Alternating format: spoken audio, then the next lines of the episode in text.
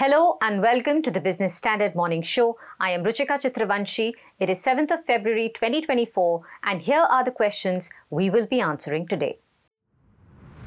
Is Byju's case a red flag for startup founders? Has Bhavish's third unicorn cemented his startup success? Will the R B I change its stance in February policy? And what is Parivesh two point oh portal? Byju Raveendran has been in a firefighting mode for a while now. Even as he was planning to raise funds for his struggling edtech startup Byju's by slashing its valuation to less than two billion dollars, a group of shareholders are now demanding his ouster.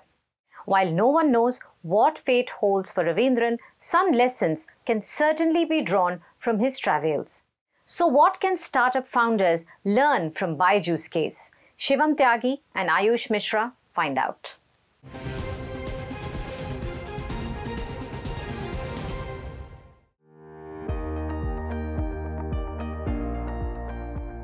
Byju's expedition towards greener pastures is taking unexpected and chaotic turns. Its famous founder Byju Raveendran, who is desperately looking for more funds to keep his firm afloat, was dealt another blow last week when a group of investors called for an extraordinary general meeting.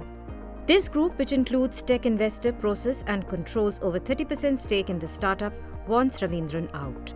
He is the chief executive officer of the edtech firm.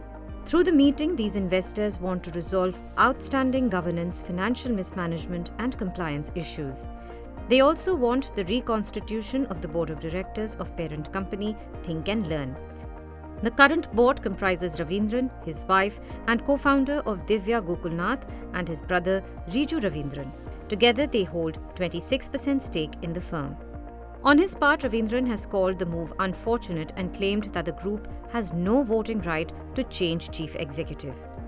Byju's has seen a valuation cut of over ninety percent from twenty twenty-two, when it was valued at twenty-two billion dollars, to its current valuation of one to three billion dollars. It has also seen its auditor Deloitte and board members quit, leaving only Raveendran and family at the helm. And it has just come out with delayed financial results for F Y twenty-two, in which its net loss had doubled to over eight thousand crore rupees. The company owes around one point two billion dollars in debt to lenders, some of whom have also filed for bankruptcy proceedings against the company. The investor directors had resigned from the board of Byju's in July twenty twenty-three. Instead, they should have actually tried to push out the founders from the management of the company, uh, because it is a founders who have brought the company to this stage, and uh, investor directors were doing a disservice to the company by actually going out of the board. So, uh, so that's the reason I think uh, things have come to a head. And this rights issue, I think, is the final nail in the coffin, where investors who don't subscribe to the rights issue will they will see their shareholding diluted substantially. So, which is obviously angers all investors, and that is not the path to take. And so that is uh, the reason uh, this E G M has been called for by the uh, investor uh, shareholder. Interestingly, if Byju's founders are made to exit by its investors, it won't be the first such case. Investors at several other companies have done the same, albeit with each case having its own unique circumstances. In twenty fifteen, the investors of Housing dot com sacked its C E O and co-founder Rahul Yadav for his behavior towards investor ecosystem and the media that they said did not conform to his role as C E O. In twenty twenty-two, fintech company BharatPe had removed co-founder Ashneer Grover, accusing his family of extensively misappropriating the company's funds. Grover has denied the charges. Industry observers say that forced exits have happened in India, but this is the first time that a big company like Byju's is staring at this. So is the recent case a red flag for new startup founders? If you look at the startup ecosystem, I think they've been able to get away with a lot which they would not uh, were they listed entities. And for this, uh, partly it's to do with the fact that the private equity which has supported them has given them a very, very long road. Uh, and partly because, you know, they feel that, look, they've created uh, so much value and therefore they strut around. Uh, some of them are very young, twenty-eight, twenty-nine, thirty. They've not seen business cycles. They believe they're the masters of the universe. So that itself leads to some set of problems. If you've been kind of, if you're a little bit mature, you've lived through business cycles, you know that, look, there is the good which comes with the bad, and you have to be kind of prepared uh, for both. You don't have the highs of uh, times when are good. And just like that, you don't have lows and you don't say it's the end of the world when uh, the business is not doing so well. So what you need uh, in this business is a little bit more maturity. While India has seen just a handful of cases, West has a long history of investors showing the door to founders. Steve Jobs was ousted from Apple in the nineteen eighties. Sam Altman was shown the door in twenty twenty-three from OpenAI. Interestingly, both returned to their original roles after some time, but in between, there were numerous founders that never returned to the business they founded. A study conducted on American startups in the late nineteen nineties and early two thousands showed that within three years, fifty percent of founders step down from their C E O position. By the fourth year, only forty percent retain their roles and less than twenty-five percent go on to lead their companies through their initial public offerings. The study found that founders also don't let go of their positions easily, as four out of five entrepreneurs are forced to step down from the C E O's post. Over the years, research and case studies on founders have alerted investors in the West to increased scrutiny over operations. So is the Indian startup ecosystem now moving in that direction? I mean, especially in the U S, definitely there is uh, greater scrutiny of founders uh, by the board. The board takes, uh, uh, I would say, decisive action quite quickly. It happened even with uh, OpenAI, if you saw. Uh, but obviously that got reversed. But uh, it is, I would think it happens very swiftly in the U S. In India also, I would think uh, these things will, uh, founders, if they have raised capital from outside shareholders, need to be aware that these things will happen. Clearly, startups are adjusting to the new reality where capital is in short supply and investors are more vigilant. They want to fix accountability, and founders cannot have the free run they enjoyed till a few years ago.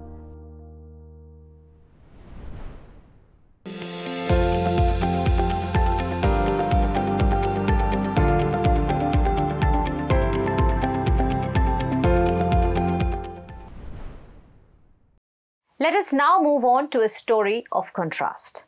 Bhavish Agarwal's story has many takers, and unlike Byju Raveendran, he does not fret about lack of investment options. Last year, when most Indian startups were grappling with fund shortage, the Ola founder was busy giving final touches to his third startup. We are talking about Krutrim A I. It is the first unicorn of twenty twenty-four. So like Raveendran, lessons can also be drawn from Agarwal's story. So has Agarwal's third startup cemented his startup success? Kasturi Akhil and Abhijit Kumar elaborate.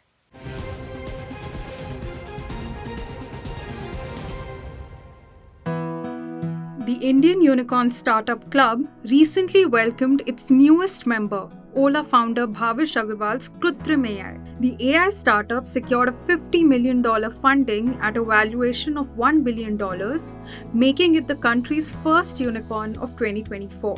It is also the first homegrown A I startup to achieve unicorn status. With Krutrim, Agarwal now has three unicorn startups in his name, the other two being Ola and Ola Electric. He now joins Supam Maheshwari, who also has three unicorns in this kitty, First Cry, Global Bees and Express Bees. Krutrim, which means artificial in Sanskrit, will operate as a separate company within the Ola group, similar to Ola Electric and its cab business. So, what is Bhavish Agarwal doing right? I think he is choosing scale, he is using access to large pools of demand, he is choosing situations which Uh, will be amenable to emerging technology.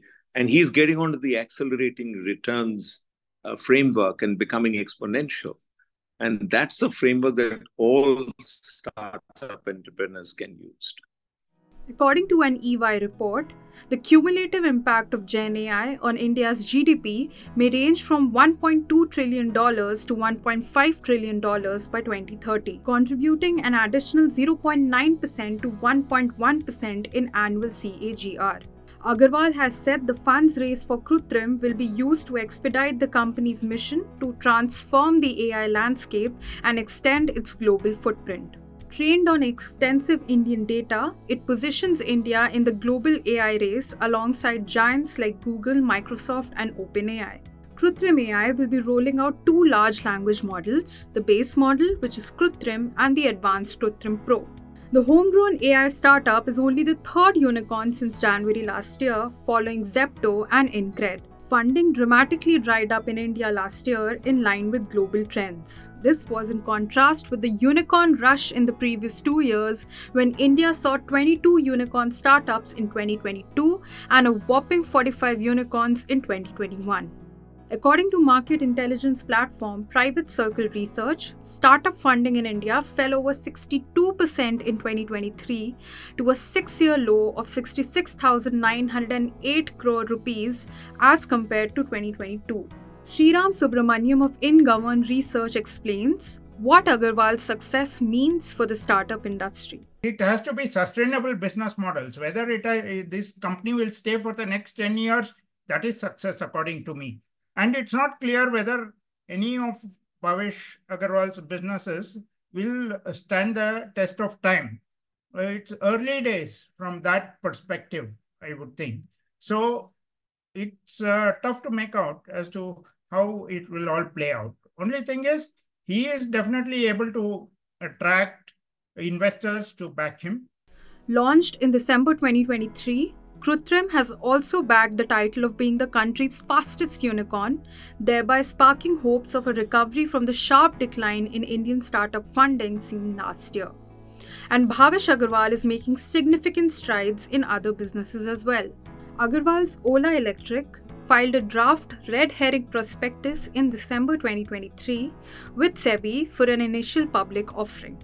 Ola also announced its India mobility business turned EBITDA positive in F Y twenty-three, making it one of the few Indian internet companies to achieve this milestone.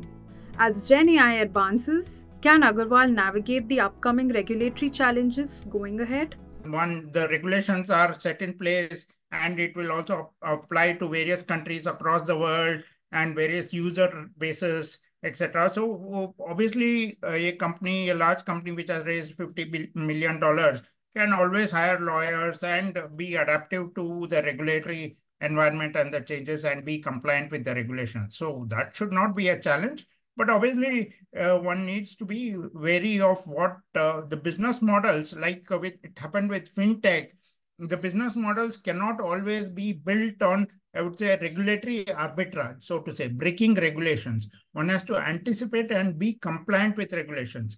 FinTech largely was on the border of breaking regulations. And that's when, when R B I cracked down, everybody is suffering now. With three unicorns under his belt, Ola's Bhavish Agarwal is a successful entrepreneur and his futuristic ideas attract hefty investments. But skeptics question the sustainability and profit potential of his startups. The recent fluctuations in valuations definitely add an element of uncertainty.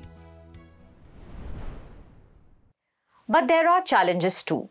The U S investment firm Vanguard recently slashed Ola's valuation by twenty-nine percent to one point eight eight billion dollars, and it's in sharp contrast to the twenty twenty-one valuation of seven point three billion dollars. Moving on, the R B I's last monetary policy meeting for the current financial year is underway in Mumbai.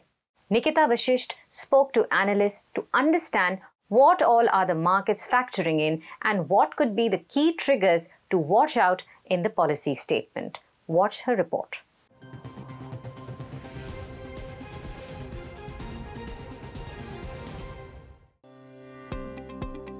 The Monetary Policy Committee of the Reserve Bank of India is huddled at Main Street to decide on the last interest rate decision for the current financial year.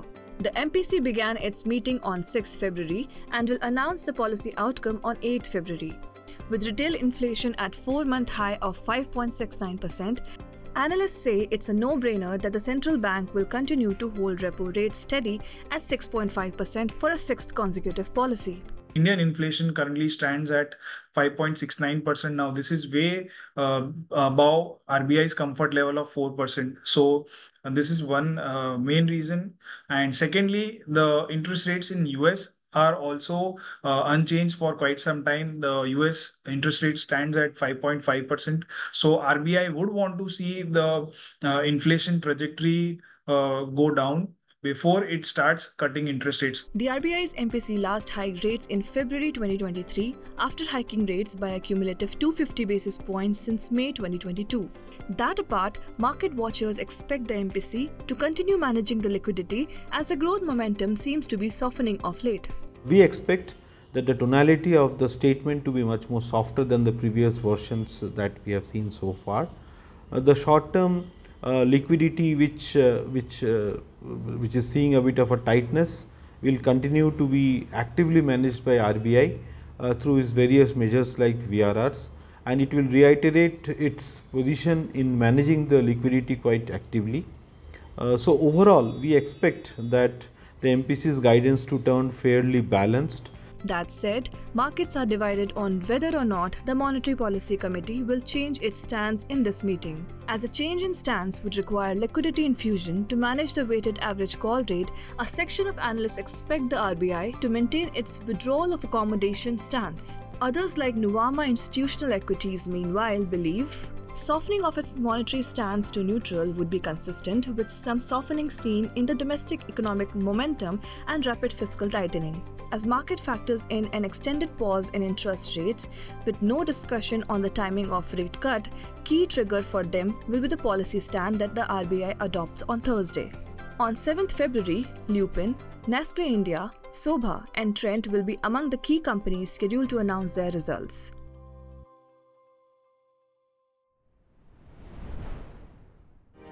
He's making plans for an early retirement.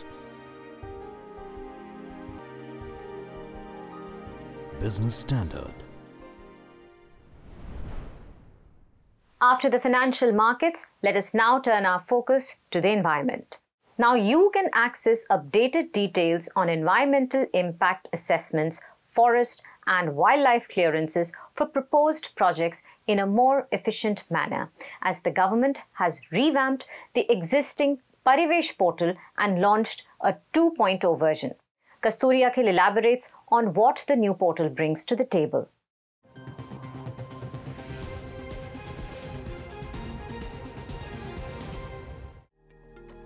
In August twenty eighteen, ease of doing responsible business got a fresh boost when Prime Minister Narendra Modi introduced Parivesh, a single-window integrated environmental management system for all forest, environment and wildlife clearances. It is integrated because the platform allows authorities to process those clearances at central, state and district level. Parivesh stands for Proactive and Responsive Facilitation by Interactive and Virtuous Environmental Single Window Hub. That's a mouthful, but the website is designed to facilitate a more efficient, transparent, and sustainable way of doing business. Recently, the government introduced Parivesh two point oh to enhance transparency. According to the guidelines issued by the Ministry of Environment, Forest, and Climate Change, proposals can now be processed on the earlier Parivesh platform within one hundred fifty days. After one hundred fifty days, all proposals would automatically migrate to Parivesh two point oh for further processing. Applications on the Parivesh platform that haven't progressed in the past ninety days will be deemed inactive and rejected. Parivesh two point oh includes features such as mapping employees to project proposals, integrated geographic information system clearance, and the introduction of a payment gateway, among other modifications. The government decided to shift all proposals to the new portal since over twelve thousand proposals seeking forest clearance under the One Sanrakshan Evam Samvardhan Adhiniyam nineteen eighty remain unattended due to technical limitations of the earlier Parivesh platform. In May twenty twenty-three, Union Minister Bhupendra Yadav said that the government was considering several improvements to the upgraded Parivesh two point oh portal. One of them is an inbuilt G I S clearance technology which would help project proponents validate the location of the project and upload data associated with the location. Yadav had also indicated how the introduction of a payment gateway will further facilitate the ease of doing business by allowing users to make online payments. For now, the Ministry of Environment, Forest, and Climate Change is planning to make Parivesh two point oh portal the default online platform for all proposals awaiting environment and forest clearances in the country.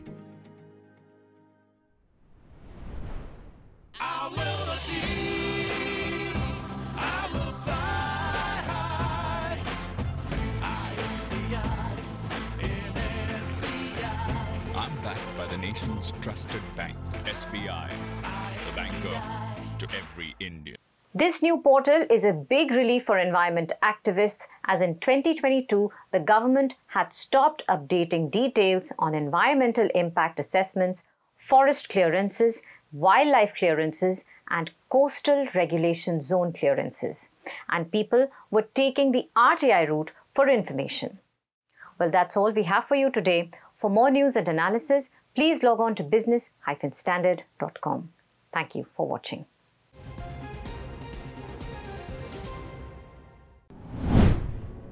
For more news, views and updates, subscribe to Business Standard on Google Podcast, Apple Podcast and Spotify. Also follow us on YouTube, Vimeo, Instagram, Twitter, Facebook and LinkedIn.